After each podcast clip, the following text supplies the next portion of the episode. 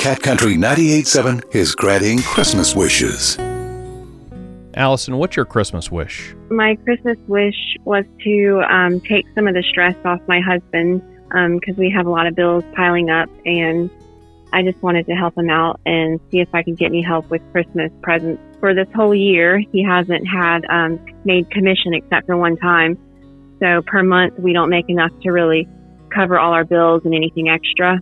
Um, we've had a hard time because we also don't get uh, any kind of help with, you know, assistance. So um, he's gotten on blood pressure medication and he's just always stressed out. And this year, um, after we pay a $436 light bill, um, we really don't have much left, if anything, for Christmas. And if we do take out of, you know, the money that for that, or uh, we pay 425 each every two weeks for rent.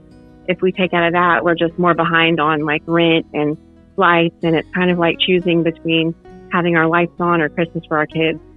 Our friends at LaBelle, they have put together a what they call a money tree. Yes, sir. They prayed over this money tree, and this money tree could take some stress off of your family. Oh my goodness. Ooh, oh my gosh. I feel like that's the first time I've breathed all month. LaBelle wants to take care of your rent or take care of your power and let you take care of Christmas. Oh my gosh. That's before you just called, I was about to call Gulf Power and see if there's anything that I could do to like to get my power held off. Um, but I basically knew because they already have me on installment plans that they weren't going to work with me. So it really was choosing between the $436 bill or Christmas, like literally. And you know, you can't have your lights off on Christmas for your kids. So I couldn't really begin to thank y'all enough, honestly, from the bottom of my heart. Like, it's amazing.